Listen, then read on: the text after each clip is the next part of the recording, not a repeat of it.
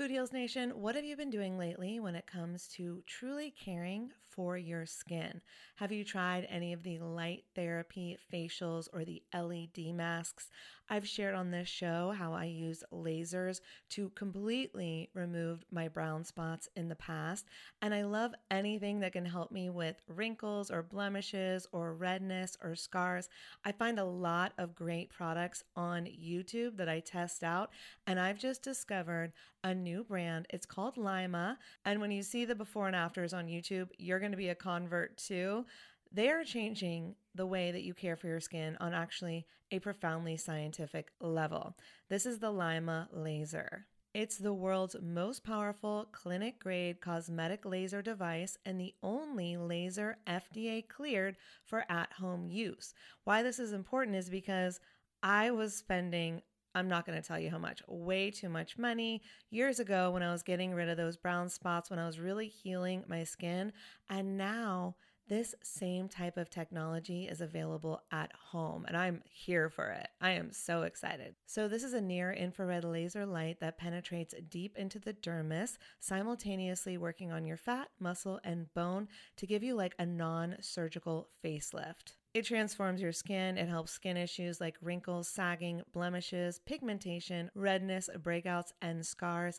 And it does this with zero damage, zero pain, and zero downtime. And I remember the lasers that I used to do, they did have some downtime. So this is great. Make sure to check out some of the before and after photos on the website so you can see what I'm talking about. They have YouTube videos too. But the reason it's groundbreaking is it uses that near infrared low level light technology, which is completely cold and painless, and it's 100 times more powerful than an LED. And the craziest part is you can even use it with a full face of makeup. So check it out for yourself. Visit lyma.life. L is for live, Y is for younger, M is for masterful, a is for approved, and learn more about the LYMA laser. If you're interested in trying one today, you can sign up for their newsletter. Tell them that Food Heals sent you, and please let me know if you order one. I want to hear about your results. Again, it's lyma.life, L Y M A dot life. Y'all, oh my God, Food Heals Nation, I just got the softest sheets and pajama set from Cozy Earth, and I had to go and get you a discount code too so that you could experience the coziness as well. You can visit cozyearth.com, use the promo code Food Heals, and you'll get an exclusive 35% off. So, Cozy Earth, it's like your one stop shop for what they call the luxury she deserves. So, listen up, guys because this could make a great gift for that special someone, your girlfriend, your wife, the mother in your life. And don't forget, Mother's Day will be here before we know it. So get a gift for the mom or moms. Here's a nice little gift you could ask for. Anyways, let's start with the sheets to transform your sleep. The coolest thing about Cozy Earth bedding is that it is temperature regulating. So you stay cool, which is so important when you're sleeping. Plus, they are just so soft. It feels like I'm sleeping on a cloud. Plus, I love the Cozy Earth quality and longevity promise. All products come with a 100 night sleep trial and a 10 year warranty. So, incorporating Cozy Earth products into your self care routine can enhance your sleep quality and just overall wellness. So, Again, this is the luxury you deserve. You can treat yourself to the ultimate in comfort and indulgence with Cozy Earth bedding and sleepwear and prioritize your self care and sleep health. And while you're at it, don't forget to check out the bamboo pajama set. It was awarded Oprah's favorite things in 2019, so you know it's good. I love the softness and breathability of the fabric, and it has these really great side pockets. And don't forget that by supporting our sponsors, you support this show. Head over to cozyearth.com, use the promo code FOODHEALS for an exclusive 35% off, and go get your mom the luxury she deserves on Mother's Day at cozyearth.com with promo code FOODHEALS. Food Heals Podcast, episode 230. Another way that clean meat is better for human health is that it doesn't have the bacterial contamination. So it bypasses the salmonella, the campylobacter, the E. coli. And in the United States, contaminated meat sickens tens of millions of Americans every single year, sends more than 100,000 to the hospital, kills more than 1,000 every single year. All of that goes away with clean meat. Holistic Voice presents the Food Heals podcast with your hosts, Allison Melody and Susie Hardy. Join the Food Heals Nation and learn the secrets to go from feeling unwell to healing yourself. Warning side effects of this podcast may include increased health and vitality, thoughts of living longer, an increase in sexual activity, feelings of joy, cravings for kale and quinoa, and a spike in Tinder matches. In rare cases, people have experienced a strong desire to put down the Ben and Jerry's, get off the couch, and take a walk outside. If you experience any of these symptoms, tell your Facebook friends immediately. All right, welcome, Food Heals Nation. Thanks for joining us. I'm Allison Melody. And I'm Susie Hardy. Today, we're chatting with the executive director and co founder of the Good Food Institute, Bruce Friedrich. The Good Food Institute works with scientists, investors, and entrepreneurs to make groundbreaking good food a reality.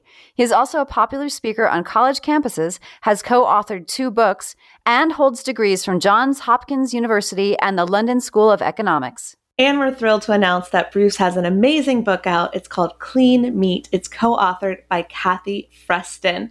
And I got to hang out with Bruce at this year's Mercy for Animals Gala here in LA. And it was just such a pleasure chatting with him and learning about him. And I just know you're going to love our conversation today. I also got to meet someone absolutely incredible, and I have to give her a shout out, Food Heals Nation. So I walked in to check in at the Mercy for Animals Gala, and there's all these celebrities, and they're calling their names, and all of a sudden someone's calling my name, and I'm like, who knows who the F I am, right? So I walk up, and this adorable girl is like, Hi, I'm Jenna, and I am a Food Heals Nation listener. And she told me her story, and I was blown away. Jenna, I want to give you the biggest shout out right now for being a Food Heals listener. And Jenna told me her story that she actually quit her job, dragged her boyfriend to LA, moving across the country to work for Mercy for Animals because of being inspired by the Food Heals podcast. I was like so honored, super shocked to hear her story. And I'm just so proud of you, Jenna.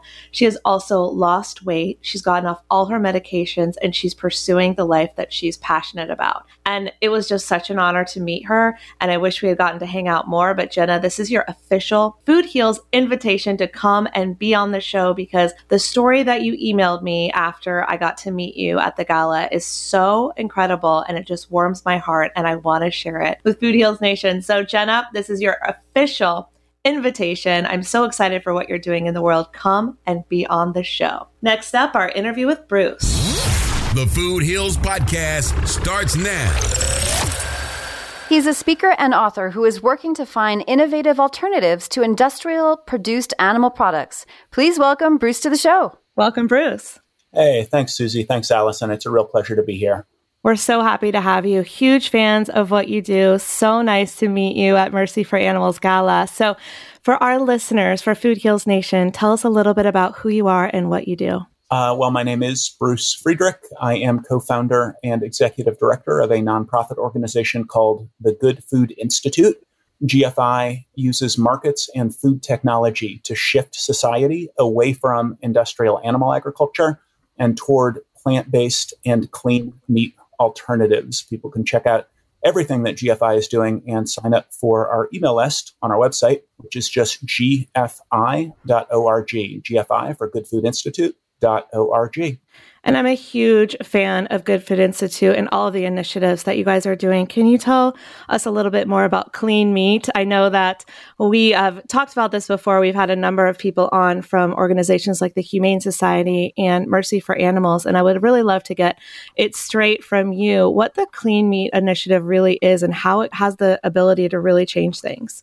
Sure. So the Clean Meat Initiative is a complement to the Plant Based Meat Initiative. And I'll actually start with plant based just because people think they know what plant based meat is. They've eaten a veggie burger or they've eaten veggie nuggets or something like that. Uh, but plant based meat is the brainchild of a guy named Ethan Brown. He founded a company called Beyond Meat. And back in 2009, he was working in clean energy and he read the UN report, Livestock's Long Shadow, which argues that 18% of all climate change is attributable to industrial animal agriculture, which is about 40% more than all forms of transportation combined. And Ethan's brainstorm is that meat is just made of lipids, amino acids, minerals, and water. Everything that exists in meat, we can also make from plants. So, up until Ethan came around, uh, people generally thought of uh, veggie burgers, veggie nuggets, that sort of thing. They thought of the target audience for that as being vegetarians and maybe flexitarians. And Ethan thought, no, meat is so vastly inefficient. If we use plants directly rather than cycling plants through animals, we can biomimic meat for a fraction of the price. And since it's a fraction of the price, it'll cost less and we can actually just replace the meat industry with plant-based meat. We just give people exactly what they want. We give them the, pr- the taste, the texture. It's basically bio, not bioidentical, but biomimicked and less expensive, and people will flock to it. Clean meat is the complement to plant based meat. Clean meat is for the people who just absolutely want to eat meat. And clean meat is real meat, but it's produced directly from cells. So, right now, what we do is we grow vast quantities of crops. We feed those crops to chickens and pigs and cattle and other farm animals. A tiny fraction of what we feed to the animals goes into the animals actually producing meat. Most of it goes into the animals simply leading their lives. About half of it goes into feathers or scales or bones or blood or other things that human beings don't eat. And then only about a tenth of the caloric intake for a chicken, um, and even less for pigs and cows and turkeys, is actually turned into meat. So, clean meat, you feed the cells directly instead of all of the inefficiencies of feeding live animals. The cells multiply and grow, and then you harvest the meat. And essentially, meat breweries is what it looks like. And I have a question for you, Bruce. Are there any, have there been any studies in terms of the implications of like the brewed meat versus grown meat in terms of health and health effects? Um, well, what we know to be true is that about 70% of all of the antibiotics that are produced by pharmaceuticals in the United States, about 70% of them are fed to farm animals. And that's not because farm animals are all sick. It's because farm animals are kept in conditions that are incredibly bad. That makes them sick. Yeah, exactly. Exactly. So they're given antibiotics prophylactically. They're given antibiotics so that they won't get sick in the conditions that would otherwise sicken them. And farmers also discovered that these antibiotics are growth promoting. So they're given antibiotics for growth promotion and also prophylactically. And yes, the antibiotics can collect in the animal's flesh and we can consume low level doses of antibiotics this way. But the real global threat is that we're using these antibiotics in farm animals, which causes the bacteria basically to mutate and become superbugs. Right now, about 10,000 people in North America and Europe die every single year from these mutated superbugs. The UK government has predicted that on the present trajectory, that number could be 10 million people a year by 2050. It could cost the global economy $100 trillion by 2050. And according to this report, the threat to the human race from antibiotic resistance is greater than the threat from climate change. So that is one of the ways that clean meat is significantly better for human health.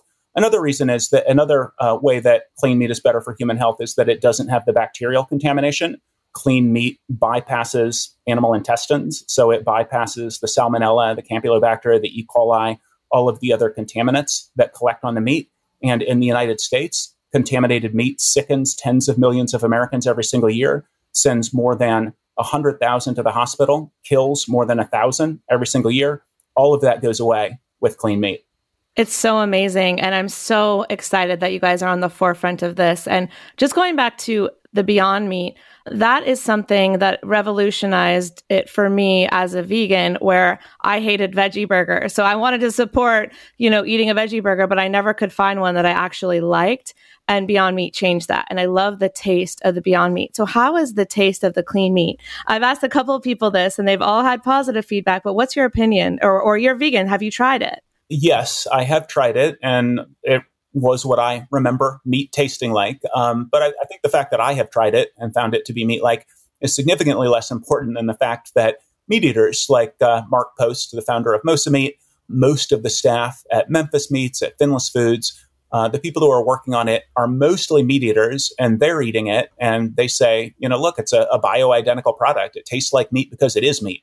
Sort of like saying, you know, what does uh, what does pasta taste like? Pasta tastes like pasta. This is meat. It tastes exactly like meat because that's what it is. But it is engineered differently. Yes, it is. It is meat using a different process. So instead of feeding animals, which causes the animal's muscles, animals' cells to multiply and grow, here we're feeding the cells directly, which causes them to multiply and grow. But um, either way, you're eating animal meat. It's just grown in two different ways.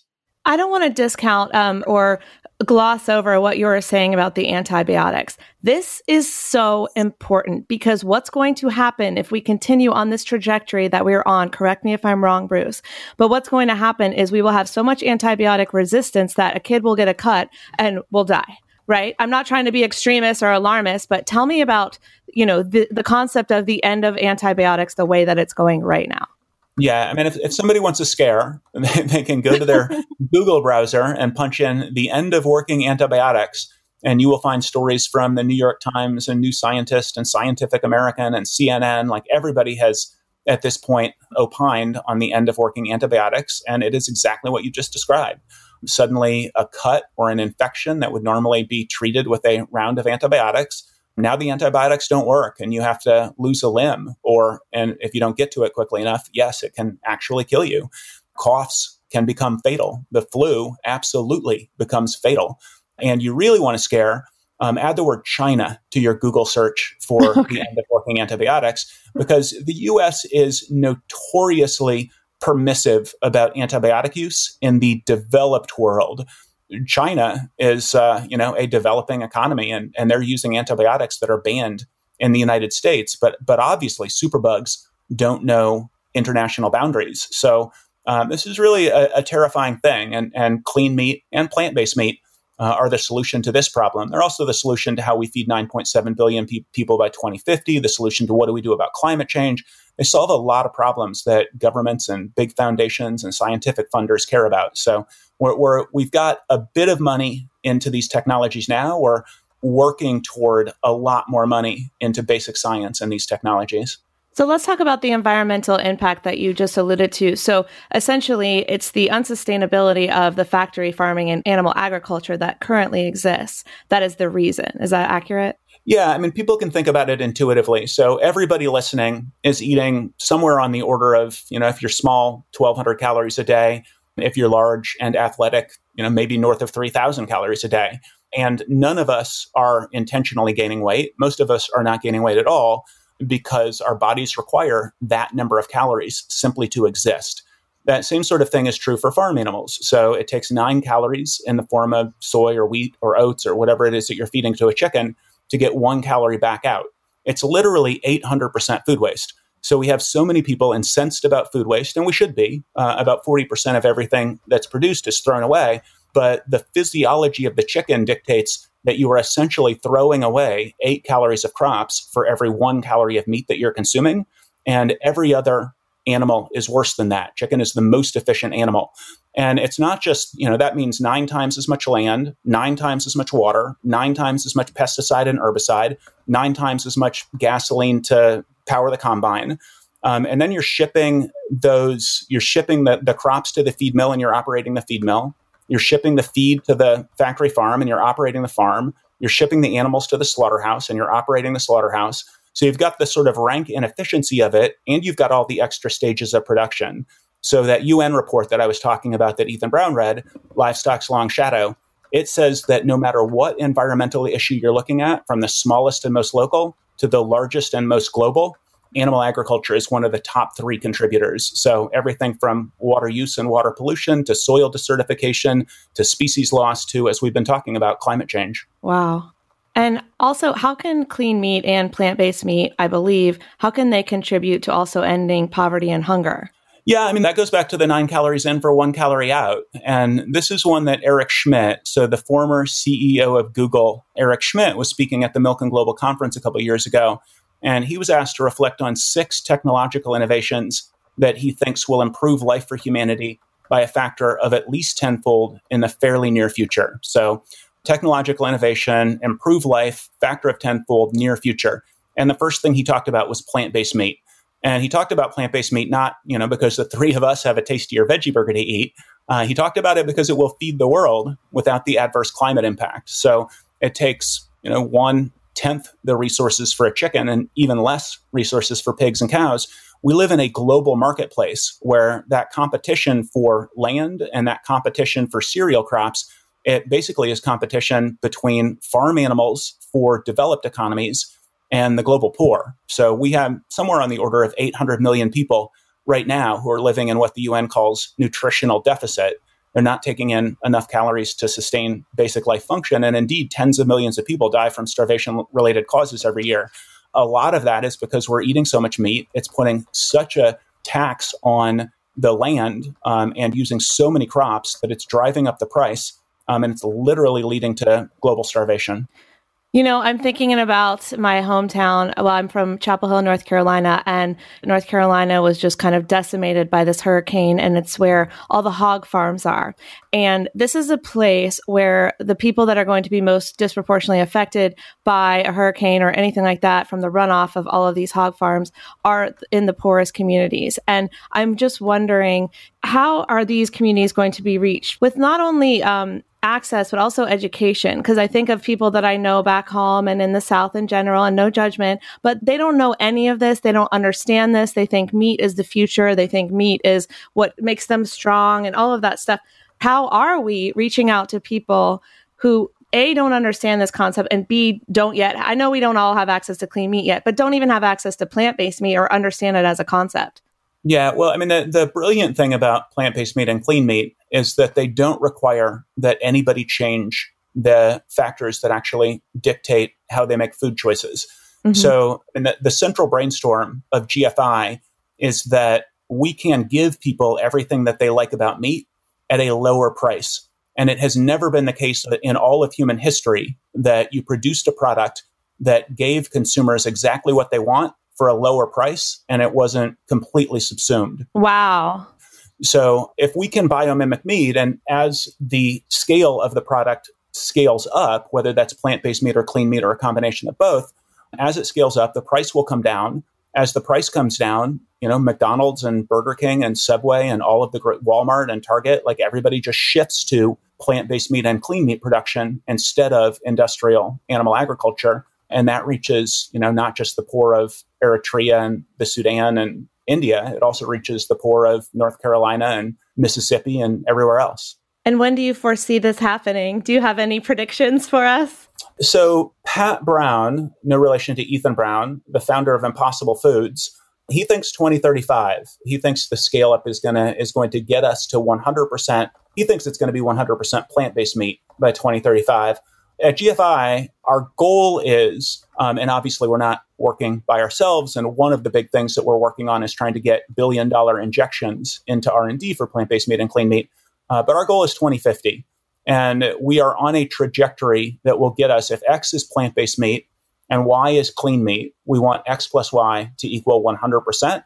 And in order to get there, right now, plant based meat is a third of one percent of the meat market. That's why the people in North Carolina haven't heard of it yet, or they probably can't afford it because it's still at, at higher price points uh, because the production is just so tiny. But from 2017 to 2018, it went up at 23%. There was 23% growth in plant based meat. And it would have been quite a bit higher. That growth was constrained by the fact that companies like Impossible Foods and Beyond Meat simply can't produce as much as the de- as much uh, to meet the demand that exists. But if we can stay on a 20% year on year trajectory, uh, which is what we did from 2017 to 2018, we actually beat that. If we can stay on that trajectory, we're at 100% by 2050. Wow. Okay. So this is going to happen in our lifetime. It is, yeah. I, I mean, you know, Pat Brown thinks we're being uh, pessimistic by saying 2050. Uh, if you Google Pat Brown Impossible Foods 2035, you can hear him speaking very convincingly about, for example, you know, one, one of the examples is uh, the Model T was introduced in 1908. And within five years, there were more cars than horses on the streets of New York City. I'm not sure how quickly digital film overtook non digital film. Digital photography overtook uh, film. I'm not sure how quickly cell phones have overtaken landlines, but once it you know once the the snowball is rolling down the hill it can happen pretty fast and if we're successful in convincing you know one of our initiatives is to convince china to take plant based and clean meat as seriously as it's presently taking clean energy. Um, if China decides to sink $3 billion into this initiative, then we beat Pat Brown's predictions. Wow, that's a really good point. You know, thinking of all of the things that have just changed in our lifetime in such a short period of time. Like I grew up with landline phones. I haven't met someone with a landline phone in probably 15 years, unless, you know, it's an office or something. But those things do change very quickly. Social media, there's such a, there's so much more information out there that can get into our fingertips quickly with this smartphone device that uh, most people have. I don't know what the percentage, but like what 90% of Americans probably have a smartphone or something like that. And so the information can travel faster and therefore innovation can happen faster. This is a guess. I am not predicting. I am just talking out loud, but that's kind of the way that I would see it based on what you just shared, which is really interesting. Yeah, no, I think I think you're absolutely right. And our managing director for India, Varun Deshpande, he talks about plant-based meat and clean meat being a leapfrog technology in India. Per capita meat consumption in India is still relatively quite low, but as Indians get wealthier, as anybody anywhere gets wealthier, they eat an awful lot more meat. So he's talking about plant based meat and clean meat being the meat that Indians, you know, that is, as they get wealthier, this will be the meat that they consume and will actually leapfrog over industrial animal meat in much the same way that a lot of the developing economies, people never had landlines. They went straight from no telephone to cell phones. Yeah, I experienced that in Europe. I was studying abroad there, and the building I was living in was so old, there was no telephone. You got a cell phone. So you skipped right over that. Yeah. And obviously, in developing economies in you know, sub Saharan Africa or in India or in rural China, uh, they just don't have the infrastructure for landlines, but they're getting cell phones, and it's it's pulling people out of poverty because it's giving them access to information, it's giving, giving them access to crop reports, it's giving them access to markets, it's giving them access to microloans. So it's it's a lot like plant-based meat and clean meat in that it is a much better technology than the technology that it's replacing. And a lot of the world is not currently eating meat due to poverty. But plant-based meat and clean meat, I mean, this is the reason that Eric Schmidt said that this is one of the technologies. He called it nerds over cattle, which I thought was awesome. Um, Wait, why? good, right? But uh, so but yeah, funny. I mean, you know, he's Eric Schmidt. He's the former CEO of Google. You, he mostly he was asked to talk about half a dozen tech innovations that he thinks will improve life for humanity in the very near future by a factor of at least tenfold. And he mostly talked about things you'd expect a tech guy to talk about. He talked about 3D printers for infrastructure and self-driving cars and watches that know you're sick before you know you're sick. So the hot, the uh, ambulance arrives before you even even had the heart attack. That's wow. freaky. I don't know if I can yeah, get behind that but the first thing the first thing he talked about was plant-based meat and he talked about it for its capacity to feed the global poor high quality protein without the adverse environmental impacts. Remember um, Minority Report where they predict yes. a murder before it happens? That's, that's, what, I'm thinking. They, well, I've heard that that's coming too. To be honest, oh, um, oh god, that oh, the god. Chinese are working. They already have the face recognition software, but I did hear that's coming as well. No joke. I, like my like I, a lot of like a lot of futuristic stuff is actually going to happen you know, I think there are some sci-fi novels where they have the idea of just sort of printing your meat on the on the uh, on the countertop. And there is, a, in fact, an Israeli company called Future Meat Technologies that is working on, you know, just like you would have a bread maker, you could have a, a meat maker right on your uh, countertop. Wow.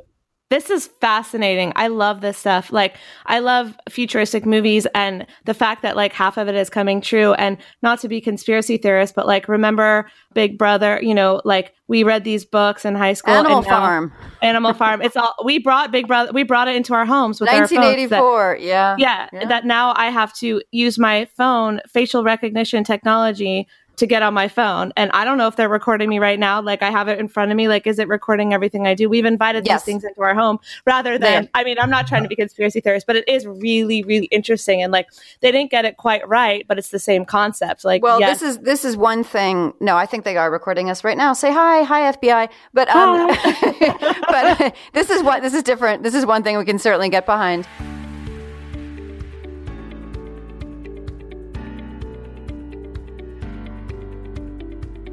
Food Heals Nation, I love a good detox. Of course you do. I know.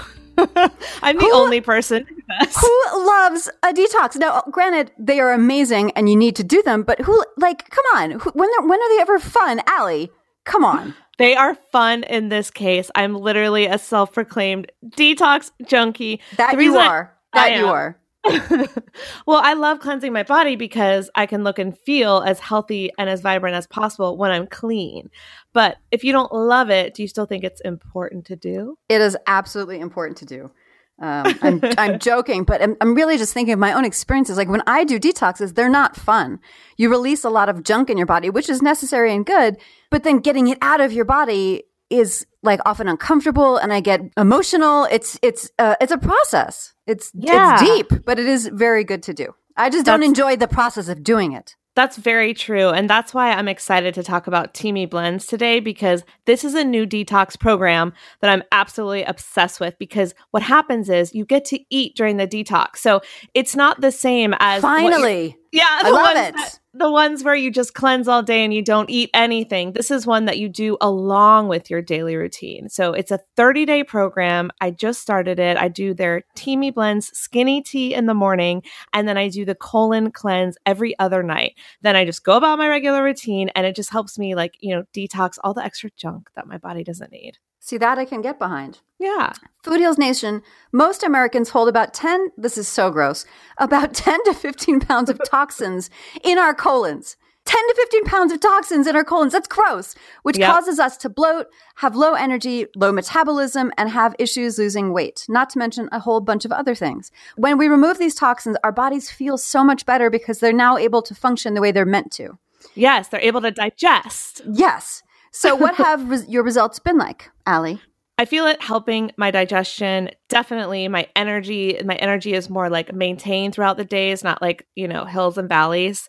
I love the morning tea because it actually boosts your metabolism. It raises your energy levels and it suppresses cravings. And then there's the nightly colon cleanse, which basically purifies the body from the inside out, cleansing the organs while also clearing out the digestive tract of all the toxins, you know, the stuff we don't need caused by pollution and chemicals and all that junk in the processed foods.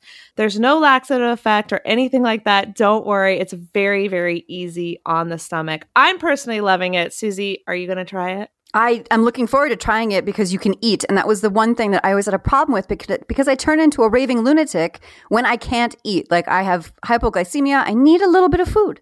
So I'm looking Yeah. forward to it. No, I think that's great. And like those hardcore detoxes aren't for everyone. Just because I like doing them doesn't mean that everyone else should. Yeah, because you're a weirdo.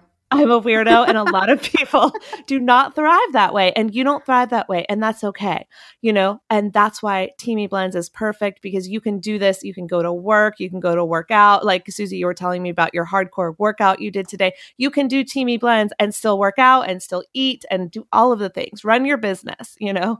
Awesome. I'm ready for my detox. Yay! Susie, you are in luck because Teami Blends is offering you and Food Heals Nation an amazing discount code. Go to teamiblends.com, use the discount code FoodHeals for 20% off any order, $49.99 or more. It's totally worth it, Food Heals Nation.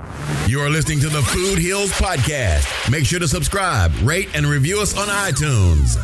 Bruce, tell us about your book called Clean Protein that you co authored with Kathy Freston. Yeah, so clean. Um, I've been good friends with Kathy Freston for I don't know, well over a decade, and we were chatting recently about what her next book would be, and she very graciously invited me to to co-author a book that has a chapter about plant-based meat and sort of the advent uh, and the history of plant-based meat, and also a chapter about clean meat.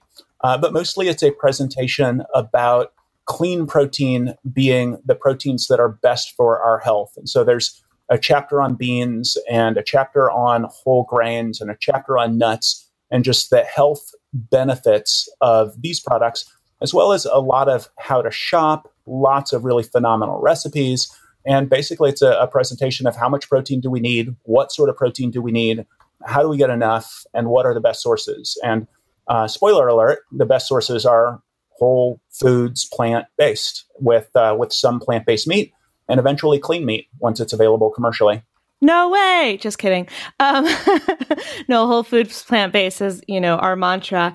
But um, I wanted to tell you guys that Kathy Freston's book, The Quantum Wellness Cleanse, I think it came out in 2008. That's when I remember I was listening to it.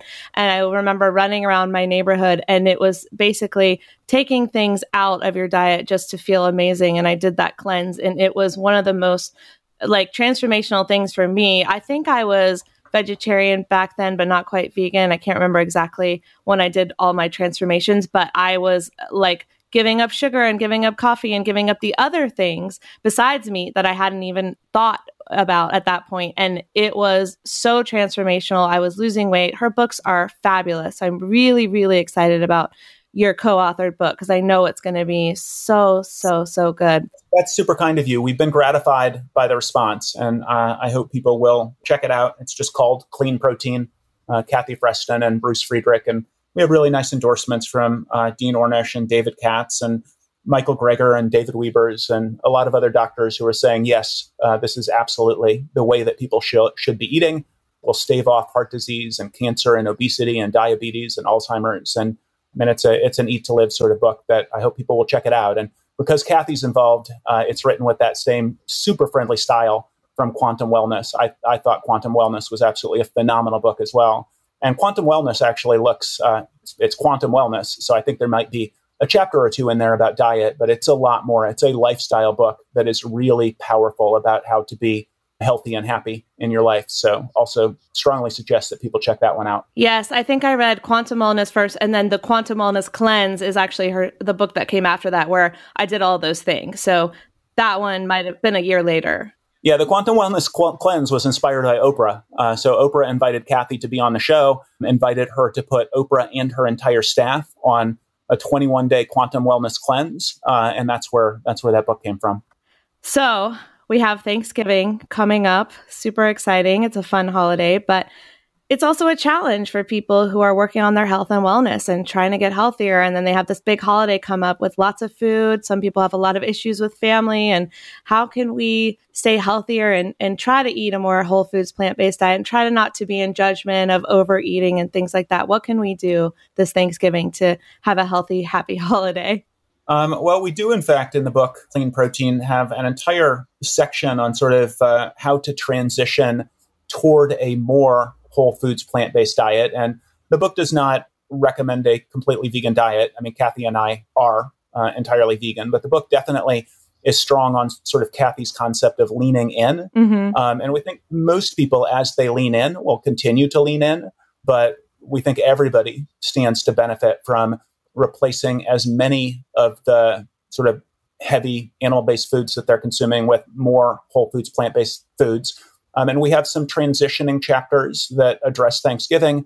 Uh, we also have a bunch of just amazingly savory recipes that will fit in at any Thanksgiving meal. So, for people who are interested in transitioning in this direction, I guess the, the biggest recommendation is enjoy Thanksgiving like you've always enjoyed Thanksgiving. Have fun with your family. Give thanks for all of the blessings that have have been that are in front of us and i imagine just about everybody reading this podcast is leading an incredibly blessed life and if you are going to bring plant-based foods bring enough for everybody because uh, i can tell you from personal experience even going uh, home to minnesota where all of my relatives are really big meat eaters I will bring plant-based products and they will devour all of the plant-based products, which yep. is fun. And then you know you're in a situation where you can sort of tease people a little bit about liking plant-based foods. But bring enough for everybody and, and bring your your usual happy upbeat attitude. And uh, if you google plant-based or vegan thanksgiving recipes you will be inundated with just massive numbers of phenomenal recipes. And, and we also do have some in our book clean protein. That's great. And like be welcoming and be open. You know, we hosted a Thanksgiving. It was a Friendsgiving for people in LA. I think it was two years ago. And we're actually blessed. We have two kitchens because we have the front house and the back house where the podcast studio is. And so I did all of the vegan cooking in the front house, and the people who were not plant based did their cooking in the back house and there was something for everyone. And you know the people who weren't vegan or plant based were still devouring all of the food that I had made. And there was like it was like a half vegan and half non-vegan Thanksgiving. So it was really nice because it, I got to introduce people to some delicious tasting foods without being anti anything it was just kind of like a love fest. Like and people were like Ali this is delicious. And there was a few other people there who had made wonderful dishes. And so it was great. Like just share your food and create you know, cook for people, show them what they can have. If you can't cook, go buy that vegan pie or go get, there's so many restaurants that you can just get a dish from. They'll cater a dish for you that you can bring. If you're like me and you're like not an amazing cook, but you try really hard and you just want to buy something, you know, there's options out there for you. Yeah, no, I think that's exactly right. A lot, a lot of people, and I'm guessing not many of your listeners, but some people will adopt a completely vegan diet and then feel like they can't eat with meat eaters or feel like they need to be all judgmental on people. And that's just, you know, that's not a train that anybody wants to get on. So So we should just uh, have the welcoming spirit that you just described and bring plenty of uh, delicious plant based food to share with everybody. Yeah, I feel like we haven't delved deeply enough into the Good Food Institute and what they're doing because I'm really, really a huge fan. And you have your Good Food Restaurant scorecard. So, this is a great thing for people when we're going out to eat. Can you tell us about that? Yeah, so GFI has four programmatic departments, and all of our departments are focused essentially on the sort of uh, tripartite evaluate the, the way that people make their food purchasing decisions. Um, it's price, it's taste, it's convenience. Literally 100% of your listeners and 100% of everybody, when they're making their food purchasing decisions, they think about price, they think about taste, they think about convenience. Health is kind of the only thing, other thing that even rates. And look at the lines at KFC and McDonald's, and even go to Whole Foods. I mean, probably a lot of a lot of your listeners go to Whole Foods. It's a bit arresting to realize that two percent of all groceries are sold across, if you add up Whole Foods and farmers markets and uh, co ops, that's 2%. 98% is Walmart and Target and Kroger and Safeway and HEB and you know the sort of really big supermarkets. But even look at what people are buying in Whole Foods, and a lot of it is, is not very healthy. You know, within the context of uh, of how much food costs at Whole Foods, it's still its price, its taste, its convenience. That what that's what dictates choice. So um, at GFI, everything that we're doing is focused on the price, taste, convenient, tripartite evaluative standard for food purchasing. And our science and technology department is focused on basically advancing the science and technology of plant based and clean meat. A lot of what we do is focused on top schools for tissue engineering and crop sciences and plant sciences and other fields that will help to ed- accelerate plant based meat and, and clean meat. And we have a fellowship program on a bunch of campuses and that sort of thing. Our innovation department is focused basically on startups. We want to create more companies like Beyond Meat, like Memphis Meats, like Impossible Foods. And we have fellows at six of the top 10 business schools and hope to have all 10 covered by the end of the year. Our policy department is what you would expect. We're working, we've got uh, a lobbyist, we've got a bunch of attorneys. We're working on both uh, statutory work and regulatory work. And then corporate engagement, which you just asked about. Uh, the biggest project of our corporate engagement department is outreach to and relationship building with the really big food companies. So at GFI, we have a fantastic relationship with Tyson Foods, with Perdue, with ADM, with a lot of the really big meat companies, and also a lot of the really global conglomerate food companies. And what we realized fairly early on is that GFI's goal, we, we started out talking about disrupting industrial animal meat. And we very quickly realized that the goal is not disruption. The goal is transformation. And we're going to be a lot more successful if we have these global food conglomerates working with us rather than working against us. And it's in their best interest to work with us. Um, as mentioned earlier, these products are going to be less expensive, so they're going to be more profitable. And the people who work in these countries, they're not invested in raising and slaughtering animals. They want to provide high quality protein to people at a reasonable price. This allows them to do that. So, super excited about what's happening in our corporate engagement department. We are also engaging with chain restaurants. And one of the things we've done, as you just mentioned, is our good food restaurant scorecard, uh, which, if you Google those words, it will pop right up. And basically, we are doing outreach to the 100 top chain restaurants, evaluating their plant based options and working with folks to get a better grade year by year. And how do we see the food grade? How do we how do we see the grade? I think the website is goodfoodscorecard.org. I'm pretty sure. Um, and all of the restaurants will pop up and you can see all of their grades. The Good Food Scorecard, I mean, GFI is mostly focused on basically markets and food technology. We don't do a lot that is consumer facing yet, although actually it's it's occurring to me this is coming out by Thanksgiving. So yes, the the PDF for consumers will be up by Thanksgiving. So you'll be able to download a PDF of the 100 restaurants with their scores, as well as recommendations for the entrees that we suggest that folks try. Awesome. Okay. So when that comes out, we will add that to your show notes after it comes out after Thanksgiving. So thank you so much. And yeah, I'm seeing it goodfoodscorecard.org slash scorecard. the PDF of the scorecard for consumers should be up at the beginning of November. Awesome. Okay, great. So, Bruce, you know, one thing that we usually do at the beginning, which we haven't gotten into, is really your personal story. How did you get into the food space? What drives you? So I was in college in the late 1980s, and I read a book called Diet for a Small Planet by Frances Moore Lappé. And in Diet for a Small Planet, Frances Moore Lappé basically lays out what we were just chatting about about we live in a global economy where if we are consuming animal products, we're driving up the price of crops, which leads directly to global starvation. And that argument had a real impact on me um, and caused me to adopt an entirely plant based diet back in 1987.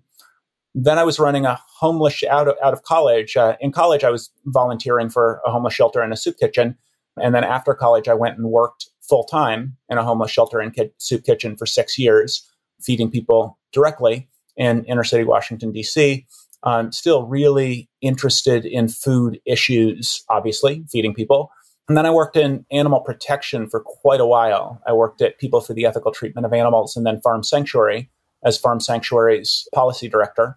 And I was at Farm Sanctuary and, and was friends with Ethan Brown, friends with Josh Tetrick, the founder of a company called Just, previously called Hampton Creek, reading about what Pat Brown at Impossible Foods was doing and just thinking, you know, this is uh, this is really the way to reach people rather than you know education is critically important and obviously we're super supportive of education. Education is you know how i ended up where i am now chatting with you. Sure. But if we can actually create products that people want to buy without requiring that people change their ethical paradigm that is going to be absolutely game changing. Yes. So, yes. so, uh, so then I and, and some friends of mine decided that we should start the Good Food Institute, and we did. And I was the executive director and and the only employee out of the gate.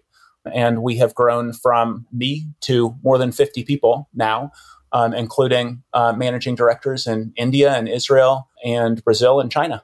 That is incredible. So you started this and it has grown exponentially. Congratulations. Thanks. Yeah, we're we're a little north of 50 people at the moment. We have uh, we should be probably 75 or more by the end of the year. So if, uh, if listeners are interested in getting involved, feel free to check us out at gfi.org up slash jobs.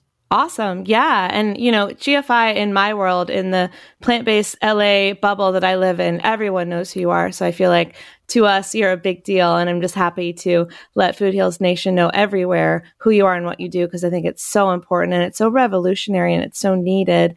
And, you know, just going back to what you said, it's like the people that I know in my world who aren't in my LA bubble back in the South, they're not ready to adopt this until it's at Chick fil A and it's at McDonald's. And then that's when things will start to change.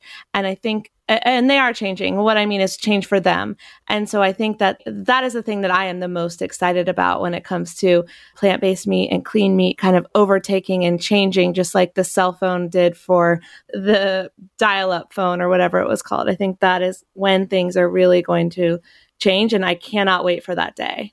Yeah, I mean uh, that day is now. I mean, uh, you know, I mentioned I mentioned earlier our goal is twenty percent growth year on year. Amazing. Uh, that gets us to one hundred percent plant based and clean meat by twenty fifty, and we hit twenty three percent uh, last year. It was six percent the year before that, and I think we're going to see twenty percent plus year after year. And then, you know, I mentioned that we have staff in India, Israel, Brazil, and China the big focus of our international staff, as well as our policy department in the United States, the big focus is convincing governments that they should be funding these technologies because on the present trajectory, where it's basically venture capitalists in Silicon Valley, as well as food related venture capital funds, we'll get there by 2050. But again, if we if we convince the US government to put billions of dollars into this, and they should, plant-based meat and clean meat are the solution to problems that governments know they have. Yeah. Governments want to solve the antibiotic problem, they want to solve the food safety problem, they want to have food security. Like these are issues that China cares about, that Israel cares about, that India cares about, that Brazil and the United States care about. These governments should be putting billions of dollars into these technologies. And that's a big part of our focus. And once we make that happen, 2050 will seem pessimistic. You know what? I'm with you. I love that. I'm so excited let everyone know where they can find you online, buy your book. You've mentioned GFI a number of times, but give us all the goods. This is the shameless self promotion time. Oh, thank you very much, Allison. Uh, so gfi.org online, very easy to find. If you want to find me, just click on the Our Team link at gfi.org. If you want to see what job openings we have, click on up slash jobs. And then the book is Clean Protein, the revolution that will reshape your body, boost your energy, and save our planet. Bruce Friedrich and Kathy Freston. And you can find it on Barnes and Noble or Amazon or at your local bookseller. I am so excited for the book. Thank you so much for being here, Bruce. We really appreciate it. It's absolutely my pleasure. Thank you so much for having me.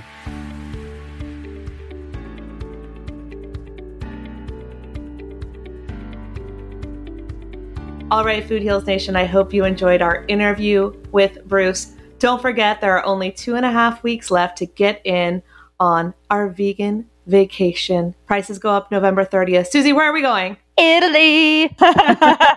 Who's coming to Italy, Food Heals Nation? Um, I mean, what can I say about it? We're leading a retreat. It's going to be wellness, classes, shopping, boat rides, eating, wine tasting, olive oil tasting, what am I missing? I mean, it's going to be the best. Sunbathing, flirting with Italian men or women, Ooh. whatever floats your boat, with a glass of vino in hand.